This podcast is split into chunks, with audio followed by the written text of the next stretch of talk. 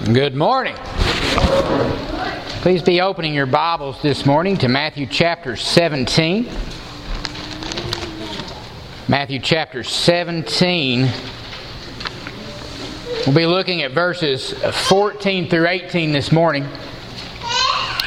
We saw last week that finally, on the way down the mountain, Peter, James, and John seemed ready to listen about Jesus' coming death and to learn about the implications in this shift in their thinking. Uh, but they were left with some questions about how all of this fit together. They, they knew the Old Testament scriptures. They knew that Malachi 4 5 through 6 said that that God was going to send Elijah the prophet before the great and uh, terrible day of the Lord, and that he would restore the hearts of the fathers to their children and the hearts of the children to their fathers, so that he would not come and smite the land with a curse.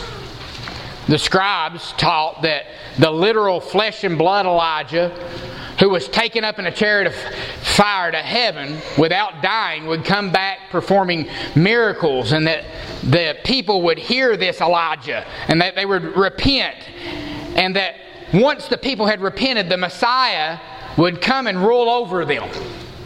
And that Israel would at last overthrow their oppressors and rule over the entire world.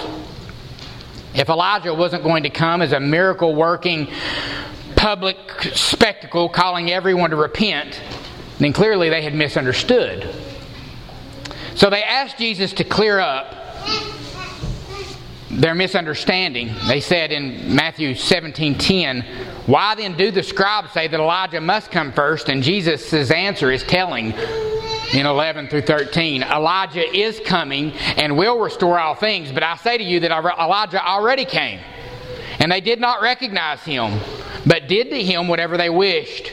So also the Son of Man is going to suffer at their hands.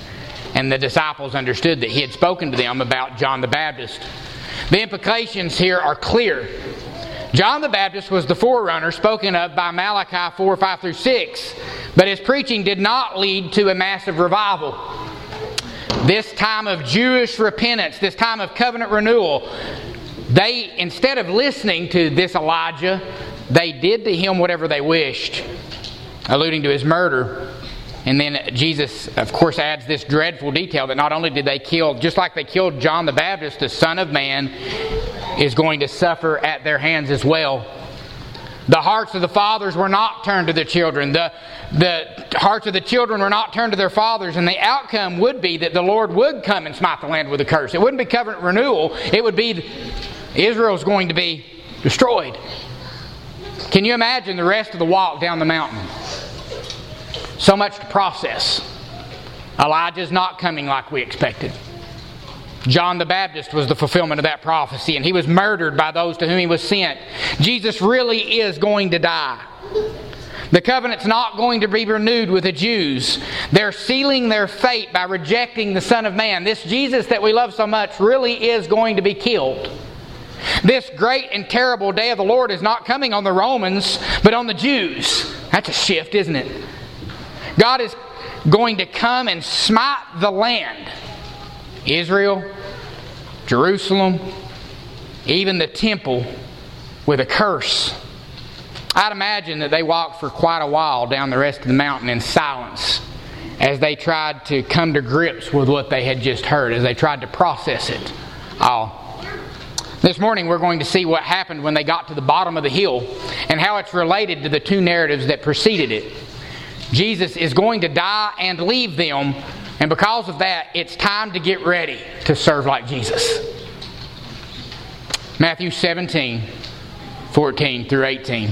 When they came to the crowd, a man came up to Jesus, falling on his knees before him, and saying, Lord, have mercy on my son, for he's a lunatic, and he's very ill. For he often falls into the fire and often into the water. And I brought him to your disciples, and they could not cure him. And Jesus answered and said, You unbelieving and perverted generation, how long will I be with you? How long will I put up with you? Bring him here to me. And Jesus rebuked him, and the demon came out of him, and the boy was cured at once. Now, doesn't Jesus seem unusually irritated here, uh, even angry in this narrative. Well, um, it's a good time to remind ourselves that there's a such thing as righteous anger. And when Jesus is angry, it's for good reason. You can guarantee that, right? Uh, and it's sinless anger, which there is a such thing as, isn't there? Like the Transfiguration, this story is recorded by in all the synoptic gospels matthew mark and luke and by pulling from each account we get a fuller picture of exactly what happened Mark 9:14 tells us that when they came back to the disciples, the other nine, so you got G- Peter, James, John and Jesus, they come back to the other disciples, they saw a large crowd around them and some scribes arguing with the other nine disciples. Right away, we get a better understanding of Jesus' testiness, don't we? Jesus gets back to the bottom of the hill with Peter, James, and John with this heavy stuff on his mind, and the scribes are arguing with these nine disciples. We've learned about these scribes in the last two narratives, haven't we? Remember in Matthew 16 21 that he must, Jesus is going to go to Jerusalem, suffer many things from the elders, chief priests, and scribes, and be killed and raised up on the third day. They are representatives of the very people that are going to kill Jesus. And again in 17, 10 through 12, why did the scribes say? Remember, the disciples, Peter, James, and John, were drawing back on the scribal teaching that Elijah must come first. They didn't understand anything that was going on. And then Jesus' answer was that Elijah is coming and will restore all things. But I say to you, Elijah already came, and they, who? The scribes did not recognize him and did to him whatever they wished. Whatever, they, they are the, he, he held the scribes responsible for even the death of John the Baptist. So also the Son of Man is going to suffer at their hands, the scribes. So he gets to the bottom of the hill, and these people who he's just said are going to be responsible, are responsible for John's death and will be responsible for his death, are arguing with his disciples. There's some deeply held animosity here brokenness, resentment, anger, a desire that they would change on some level in his heart toward these scribes. And when they get down to the mountain, they're arguing with the disciples about what, well, almost certainly whether Jesus is the Messiah or not. Seems to be the running theme throughout the rest of the book of Matthew, doesn't it? And they're likely using the disciples' inability to help in this situation as a point in their favor. So you can't cast this out, and you say you're the disciples of the Messiah, and you can't cast out this demon. This morning we're going to consider the a pleading father, the powerless disciples, a pointed rebuke, and then a pity induced healing. Let's begin with this pleading father and think about him a little bit. In verses 14 and 15, when they came to the crowd, a man came up to Jesus, falling on his knees before him and saying, Lord, have mercy on my son, for he is a lunatic and is very ill, for he often falls in the fire and often in the water. So now, out of this intimate yet somber moment that Jesus shared with Peter, James, and John, they show up at the bottom of the mountain to a chaotic, conflict filled mess. He's already emotional, and this is what he comes down to. It kind of puts you in the mind of when Moses returned from receiving the Ten Commandments on Sinai and the people had broken out, doesn't it? The mess that was down there. Let's consider first the Father's urgency. All it says in Matthew's account here is that a man came up to Jesus. We don't get a full picture of the urgency just from Matthew's gospel, but we get help from Mark 9 15 through 16. Immediately, when the entire crowd saw him, they were amazed and began running to greet him. So it, it's already chaotic. There's a crowd arguing, scribes and disciples, and a big crowd around. Jesus comes and he's flocked by everybody running to him, including this man in a panicked sense of urgency. So, in addition to that, not only does the Father run to Jesus with the crowd, but Luke tells us of a verbal cue that communicates his urgency. In Luke 9:37, on the next day when they came down from the mountain, a large group met him, and a man from the crowd shouted. So he's there, he's being ran out and shouted out because of the urgency of this situation. This man's desperate, isn't he? Have you ever had one of your children hurt?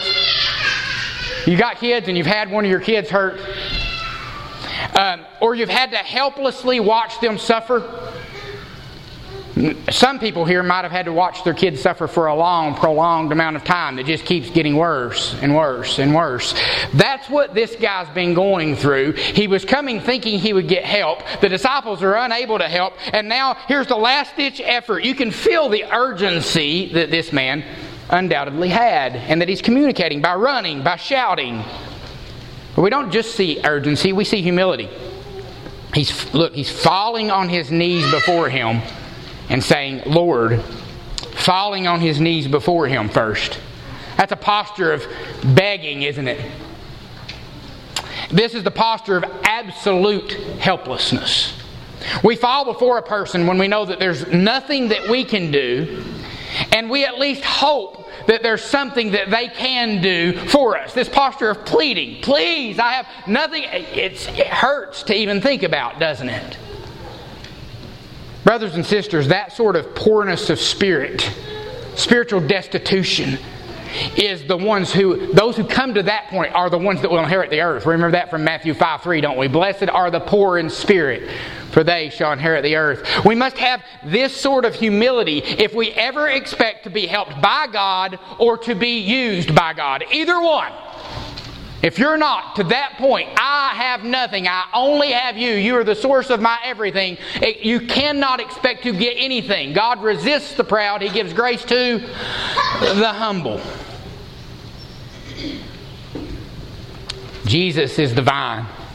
We are merely the branches. We must abide in Him and He in us, and then we will bear much, much fruit. For apart from Him, we can do very little. No, we can do nothing. Nothing. This, the address also after this, though, is a sign of this humility. What does this pleading father call Jesus? He calls him Lord. Not buddy, not pal, not my homeboy.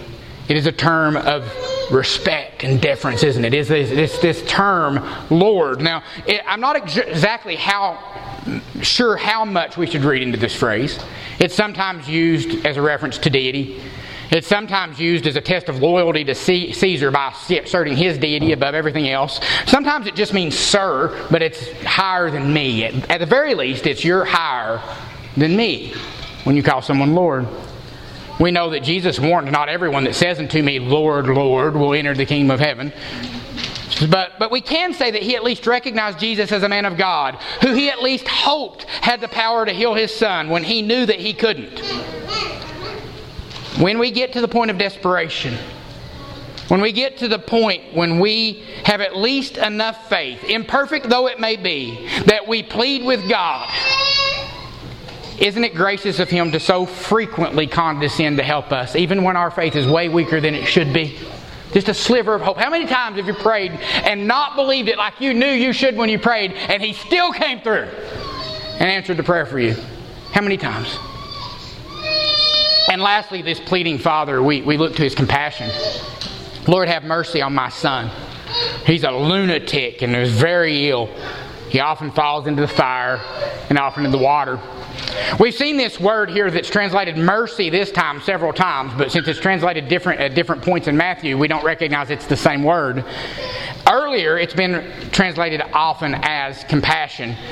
When Jesus ate with the tax collectors and the sinners, then the Pharisees had a problem with it and they asked Jesus, Why is your teacher eating with the tax collectors and sinners? Jesus heard this and he said, It's not those who are healthy who need a physician, but those who are sick.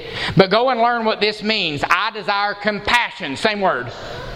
You, see somebody hurting, I desire compassion. It's not I'm going to separate myself from these tax collectors and sinners. They need help, and I have compassion. I see their need, and I want to go fill their need. That's this word, this compassion. And not sacrifice. I did not come to call the righteous, but sinners. Uh, later, Jesus has said it again, even when the Pharisees had a problem with the disciples plucking heads of grain to eat on the Sabbath. And he said, If you had known what this means, I desire compassion, same word, and not sacrifice, you would have not condemned the innocent. So it's safe to say that this pleading father is speaking Jesus' language Lord, have compassion on my son. Jesus loves compassion. Guys, if you're not compassionate, you are nowhere near the heart of God. You're not. If, you if you became calloused and your compassion is gone, you have strayed from the heart of God. It's happened to me before. This pleading father is also, he's not asking for his wants to be satisfied. Or in this case, he's not even asking for his own need. His heart goes out to his son. Why? But For he's a lunatic. You're like, what? Well, the, the word lunatic, it means moonstruck. It's actually, if you think about the word lunar, a lunar eclipse, the, the moon, lunatic. Uh, they, they, the word in ancient belief was that mental illness or madness was caused by the influence of the moon. It's kind of a superstitious belief, but that's what they thought. The Greek word was used to describe what we now understand to be various nervous disorders, including epilepsy that cause convulsions. But he was a lunatic, and we also know that he's demonically possessed. The father sensed what Jesus verified. You know, later we see here that Jesus cast the demon out, but in Luke 9 39, the father actually said, mentions it. Luke says that the father said, A spirit seizes him. His affliction wasn't simply psychological or mental, but it was demonic. In Mark 9 17, we see that he was possessed with a spirit that made him mute. So, in addition to having seizures, the boy was unable to speak, and apparently deaf as well, we see in verse 25 of Mark, of Mark 9.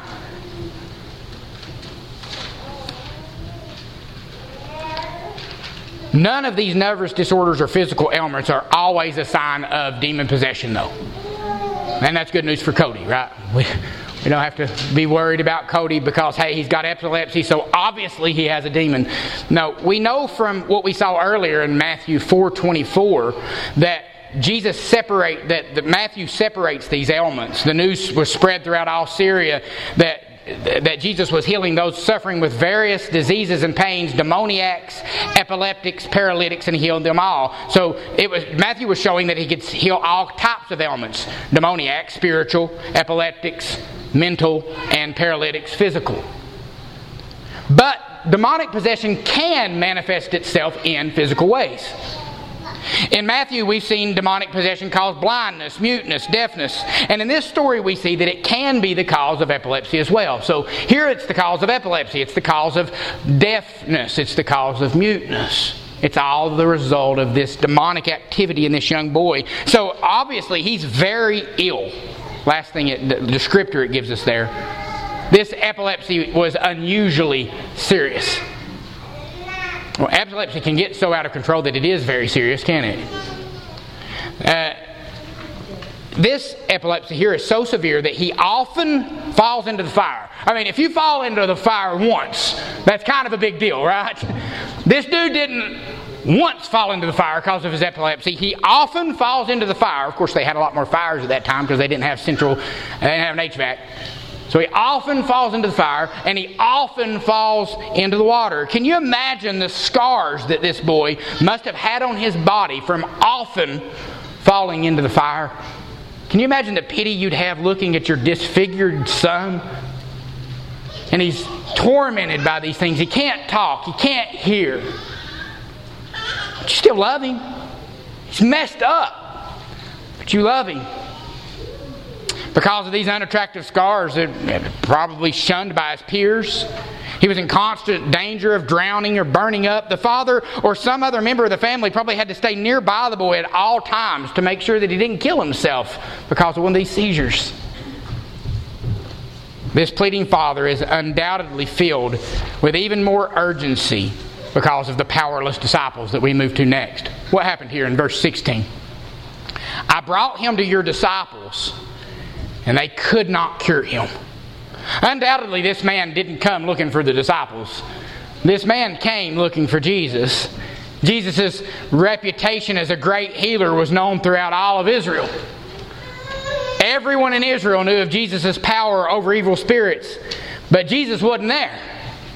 So this man turns to the nine disciples who were there. And you might think, well, that's silly. These disciples are not, are not Jesus.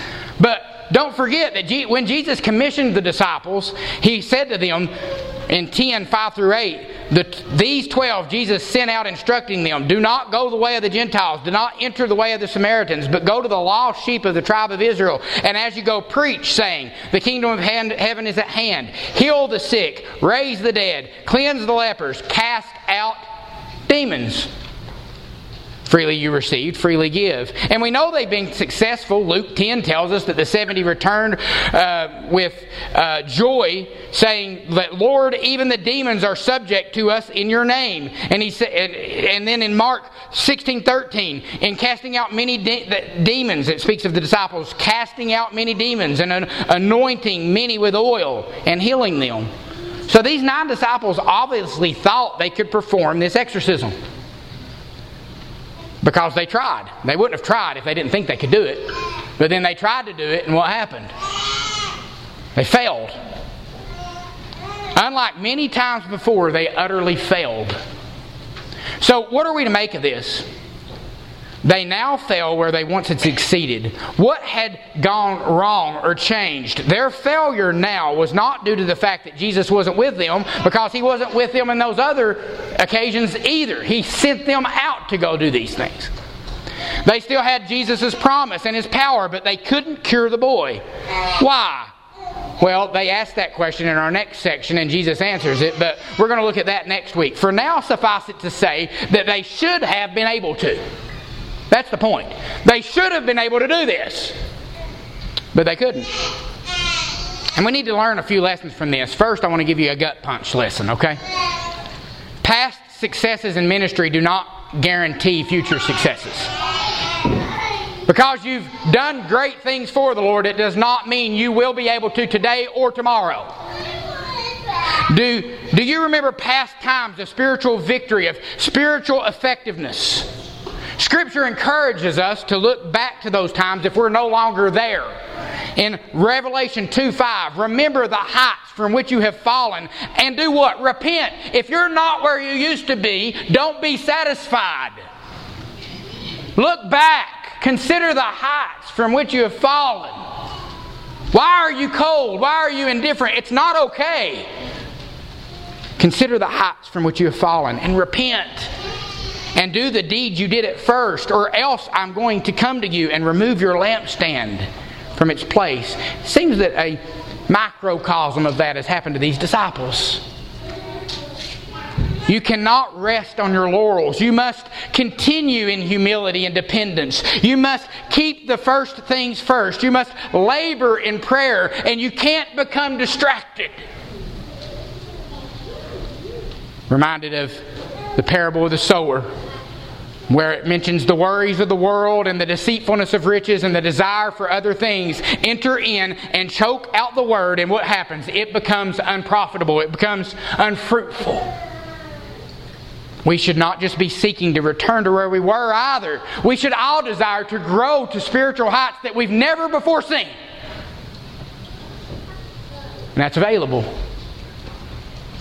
But I don't want to give you a gut punch, I want to give you an encouragement. Sanctification is not a straight line for any of us, is it? It's not always better. We like to think, oh, sanctification, always getting better better. Uh, it's, it's more like this, isn't it? Oh, right? It's not a straight line. It's not a straight line at all. These disciples were temporarily away from Jesus due to circumstances, and when that happened, they faltered. It was their own fault, but it happened. But all these men, except for Judas, were true believers, weren't they? And all these men went on to do greater things than they had ever done before, even after this failure. God delights in restoring men who have fallen from their former effectiveness. He delights in that. He doesn't begrudge it, He loves to do it. Run back with full expectation of being received and reinvigorated. And lastly, I gave you a gut punch and an encouragement. I want to give you a grave warning as well. And this is, this is why this matters so much in this story. These disciples represented Christ. And by not having their faith rightly placed, by not being prayed up and ready when the need came, they failed to be able to perform the task that was needed of, them at that time. But you got to realize they represented Christ anyway. You represent Christ when you succeed, and when you're not where you should be, and because of that you fail, you still, because you claim the name of Christ, you still represent Christ. Just like these disciples did. They just represented Him poorly. And I've been there, haven't you? Can any of you relate to that? Times when I've been cold and distant in my walk. Times when I've not been prayerful. When I've not been in the Word like I should be. When I just wasn't spiritually minded. Times when I was not walking in the Spirit. And I've had people come and look to me during those times when I felt completely blindsided. And I'm like, oh, I wish you weren't coming to me right now. Have you felt it? Because I'm just not right right now. You been there? They knew me to be a Christian. They knew me to be a pastor nonetheless. And they come to me for direction, for counsel, for comfort, for whatever. And I've completely botched it. Sure, I said a few good things, quoted a scripture or two, maybe even a Puritan and a reformer to show that I really know my stuff. But it was powerless. It was dead and powerless, and I knew it. And undoubtedly, they knew it. And unfortunately, our ineffectiveness can affect the faith of men who look to us as representatives of Christ. Mmm. Let that hit.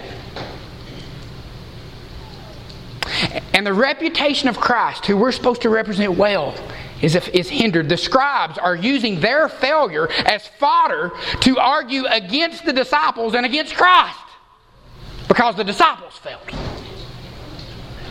And the failure of the disciples seems to have hindered the faith of this pleading man, even. You say, well, how do you see that? Well, that's in, in Mark 9 22. The, the pleading man, this pleading father said, If you can do anything, take pity on us and help us. He says to Jesus, If you can do anything, take pity on us and help us. And Jesus said, If you can. Do you know who you're talking to? if you can. And then Jesus says, All things are possible to him who believes. And immediately the boy's father cried out and said, I do believe, but help my unbelief. The your disciples failed, and now I'm wondering, can you do it even?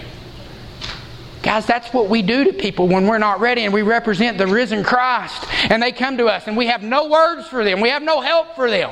We have no answers for them because we're not where we need to be. And their faith isn't just diminished in us, their faith is diminished is can you even do anything to help me? Of course He can. Do we not feel the grave responsibility to represent the Savior well because we represent Him one way or the other? Don't we?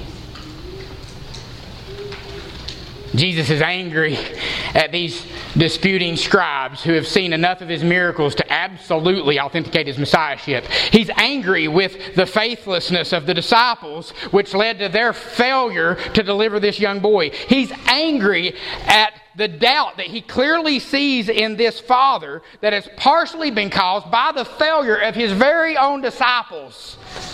So now we can see why we get this pointed rebuke, can't we? Of course he's mad. Why is he? That don't seem right by Jesus. What's going on? This is what's going on. Of course he's mad. What else would he be? And he gives this pointed rebuke in verse 17.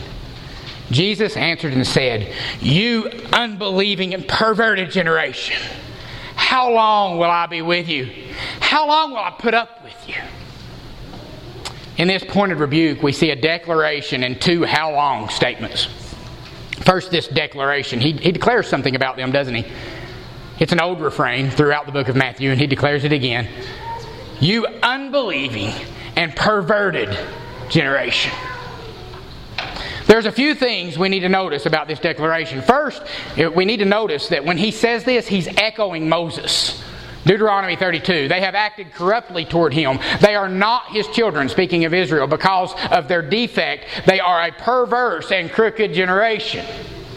And Deuteronomy 32 20. Then he said, I will hide my face from them. I will see what their end shall be, for they are a perverse generation, sons in whom there is no faithfulness.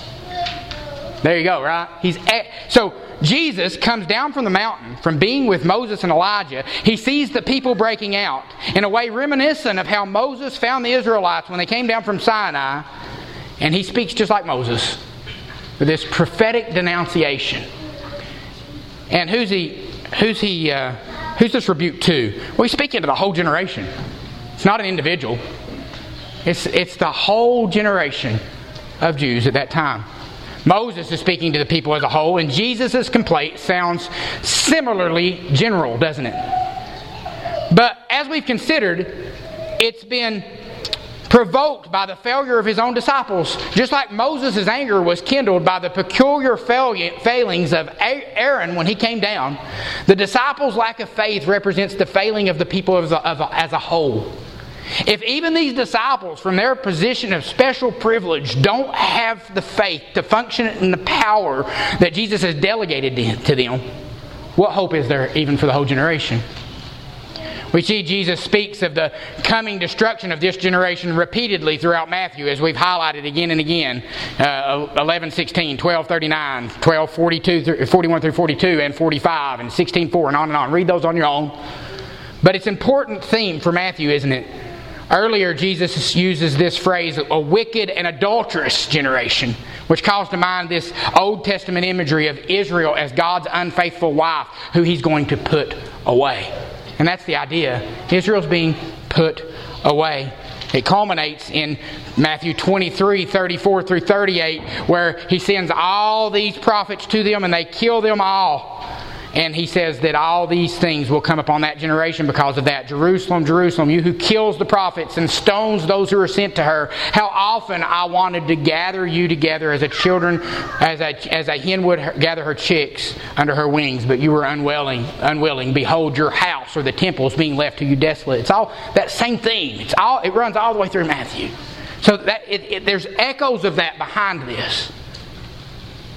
Why are these ideas on Jesus' mind? Well, it's exactly what Jesus discussed with Peter, James, and John coming down the mountain of transfiguration, where he says, I say to you that Elijah already came and they didn't recognize him. The whole generation is responsible for the death of John the Baptist, and they're also going to kill him as the Son of Man, and that he knows that God's going to come and smite that land with a curse. So it's on his mind. So he, he gives this Moses like rebuke this declaration, you unbelieving and perverted generation. And then he gives these two how long questions.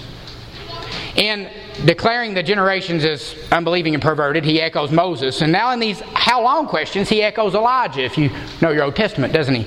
Remember on Mount Carmel in 1 Kings 18 21, Elijah came near all the people and said, How long will you hesitate?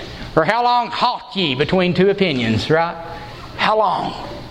If the Lord is God, follow him. But if Baal, follow him. But the people did not answer him a word when, when Elijah had done it. When Elijah asked the, this question, the people did not respond, neither would this generation. But one of these how long questions is directed to his disciples, who he will restore and who will head up a new people, a new ecclesia that he already promised to build in 16 this how long will I be with you? He knows that soon he's going to go to Jerusalem. He's going to suffer many things from the elders, chief priests, and scribes and be killed. Jesus is not going to be bodily with them forever, and he wants them to be mature. He wants them to grow up. He wants them to grow in faith. He wants them to grow in power. They're leaning on him too much. He's exasperated by that. He knows I, you're going, I'm going to die, and you can't handle things like this because you're not where you should be. Matthew Henry says it this way Will you always need my bodily presence and never come to such maturity as to be fit to be left? The people to the conduct of the disciples, and the disciples to the conduct of the Spirit and their commission. Must the child always be carried, and will it never be able to go out alone?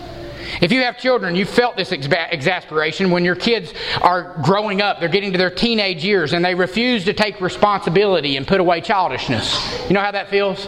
Like, hey, you're older, you, you can't sit and play iPads all day. There's things that need to be done. You've got to grow up and take responsibility and start doing things that matter. It's that sort of feeling.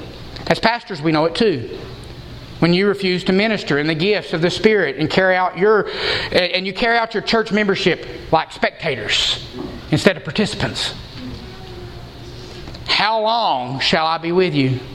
You must go on to maturity. You, not the pastors, not some that you see as, a spir- as, as especially spiritual few, not, not them.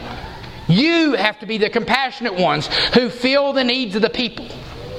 And now, this second how long question is much more shocking. How long shall I put up with you? Man, that one hits, doesn't it? How long shall I put up with you? Here we see the threat of coming judgment on that generation as a whole. Can you imagine being in Jesus' shoes? He knows that He's the sovereign Lord of creation. He knows that he can call fire down out of heaven and devour his enemies. He can he could burn up the scribes, the Pharisees, and the Sadducees, Herod the Tetrarch, the unbelieving, unrepentant masses, just like Elijah did the prophets of Baal. He can do it, can he? He can call to legions of angels to come and make war against all of them. He can do it, can he? And that time's coming, but it's not yet. And while Jesus is showing compassion and patience to this generation, these things are going to come on that generation, but He's now not destroying them. They think they're in charge. He's in charge the whole time, and He's extending His mercy and His patience to them. And the scribes are responding by arguing with him, challenging him, arguing against his ministry with his disciples when he's not even there, even though he's done all more miracles than all the Old Testament prophets combined. Yet he's still putting up with them. And he's graciously warning them by saying this How long will I put up to you? It's really a call to repentance. Guys, your days are running out. Do you think I'm going to let this go on forever? The answer is no, it's not forever. It's not forever. Not with the rebellious and not with the wicked. His patience with them is not forever. It's like those who mock God today as the U.S. has become more immoral, more corrupt, and more blasphemous and God is delaying judgment, and people are doubling down in their rebellion, the same cry should go out today, shouldn't it? How long will I put up to you? And it seems like the more you preach the gospel to people these days that are hardened in their sin, the more that they will spit it back in your face, just like that time. But did judgment come? Yeah, because it does. And it will. You, on a microcosm, you as an individual, if you're here and you're still a rebel to the ways of God and you're living in your immorality, you're doing things you know that are wrong, you've refused to repent of your sins, you believe Jesus is Messiah, yeah, but you're still captive to your sins and you won't give them up. The same thing can go to you too. How long will I put up to you? Right now, there's an extension of grace, but how long will I put up with you? It's still a cry for the sin sick soul, isn't it? But in the midst of that, what do we see? We see a pity induced healing. He comes out of this pointed rebuke, and you get a pity induced healing in verses 17 and 18. Jesus says, Bring him here to me. And Jesus rebuked him. And the demon came out of him, and the boy was cured at once. We're going to highlight here again the compassion of Jesus. He was asked to have compassion, and what does he do? He has compassion. Even though he was fed up, even though he was angry, even though he felt exasperation, he had compassion. That's the character and nature of God on display, isn't it? Even when his anger is kindled, his compassion is still an inherent part of his nature. It never diminishes, even in his anger. That's true of God the Father, and that's true of the God man Son, Jesus Christ. Do you ever feel like people can't or won't do what needs to be done? You ever feel that way? Like everything's falling on you, and you're being underappreciated or overutilized or most importantly, you want to see others grow to, to what they can and should be for their own joy, their own benefit, their own eternal reward. And because you know you're not going to be around forever, it can be frustrating. It can even be anger inducing. I want to give you three calls, though, when, when you get there, because you will. I bet all of us have been there on, at some point. I see some heads nodding, and I see that some that won't, won't want to show their cards. But we've been there, haven't we? I want to tell you to be encouraged, to be warned, and to be exhorted. First, be encouraged. Why? Because the exasperation you feel is not inherently sinful. You can feel it, you can express it even. Jesus did. If it was sinful, then Jesus sinned. Jesus did it. He felt it. He expressed it. He didn't sin, so it's not inherently sinful. Be be encouraged by that. But also, you've got to be warned. Why? Because you ain't Jesus. That's the main reason. You're probably not doing as much as you like to pretend you are. Do you know that? And in your heart, you probably do know that if you're honest with yourself. You know how much time you waste, how much you, term I use, you G jack around. You're just, you're, you know, yeah, I'm so busy, except for the times that you're not. But you want to highlight all the things you do do and ignore all the things that you don't do. All the time wasters. Furthermore, others are often doing way more than you're giving them credit for. Do you know that? Do you know you're not omniscient and you don't know everything they're doing? You don't know all the things that they're involved with. You don't know how they are serving the things that they are doing that no one ever sees, or how they're thinking in their heart of how, that, how they're using their time is the best use of their time. You don't know those things. And Jesus tells us in Matthew 6 beware of practicing your righteousness before men to be noticed by them. You say, well, if they're doing all these things, they should tell me. No, they shouldn't. Otherwise, you have no reward with your Father who is in heaven. So you got to be careful. Be warned. This situation is never as true of you as it was for Jesus here. And also here, be exhorted. Sometimes it is more true than not. You are out serving. There, there are times when you are out serving everyone in your circle. It can be true. You can, but you can never use your exasperation as an excuse to do less. What did Jesus do? He expressed his exasperation, he gave his pointed rebuke, but then what does he say in verse 17? Bring him here to me. Bring him over here. He still did what needed to be done simply because he saw the need and compassion compelled him. There's a need, it's got to be done. And I can't just say nobody else is doing it, it's mine to do because there's a need. And I hurt for people who have needs because I've got the heart of God, and the heart of God is compassionate, isn't it? We're not taking score. Sure, Jesus wanted the disciples to be where they needed to be so that they could do what they needed to do. But his compassion compelled him to pour himself out in service regardless of what anyone else did or didn't do or could or couldn't do. Didn't matter. You don't get to just take your ball and go home like a spoiled little baby because other people are not loving and doing like you think they should. How many people have left church? Somebody didn't shake my hand. They didn't talk to me as much. They talked to somebody else more than they did me. They didn't sit with me at the fellowship meal. How many times? Why? Why don't you be the compassionate person that looks for somebody that's not being engaged and you go and shake their hand? You go talk to them. You sit with them at the fellowship meal. Why? Because you're a consumer and not a minister. That's why. Can't say amen, you better say ouch. Right? Jesus had the Father bring his pitiful son to him. And we see what happened. Matthew and Mark 9, 20 through 22, we get a, bit, a bigger picture of what happened. They brought the boy to him. And when he saw him, immediately the Spirit threw him into a convulsion, and falling on the ground, he began rolling around and foaming at the mouth. The demon couldn't contain itself in the presence of the holy. It encountered. Have you noticed that sometimes when you are be, when you are where you need to be, wicked people can't even stand to be around you? And they'll be even more wicked because they're in your presence. Be that person all the time. Be that guy. It lashed out trying to destroy the boy that he was inside of, and Jesus felt compassion.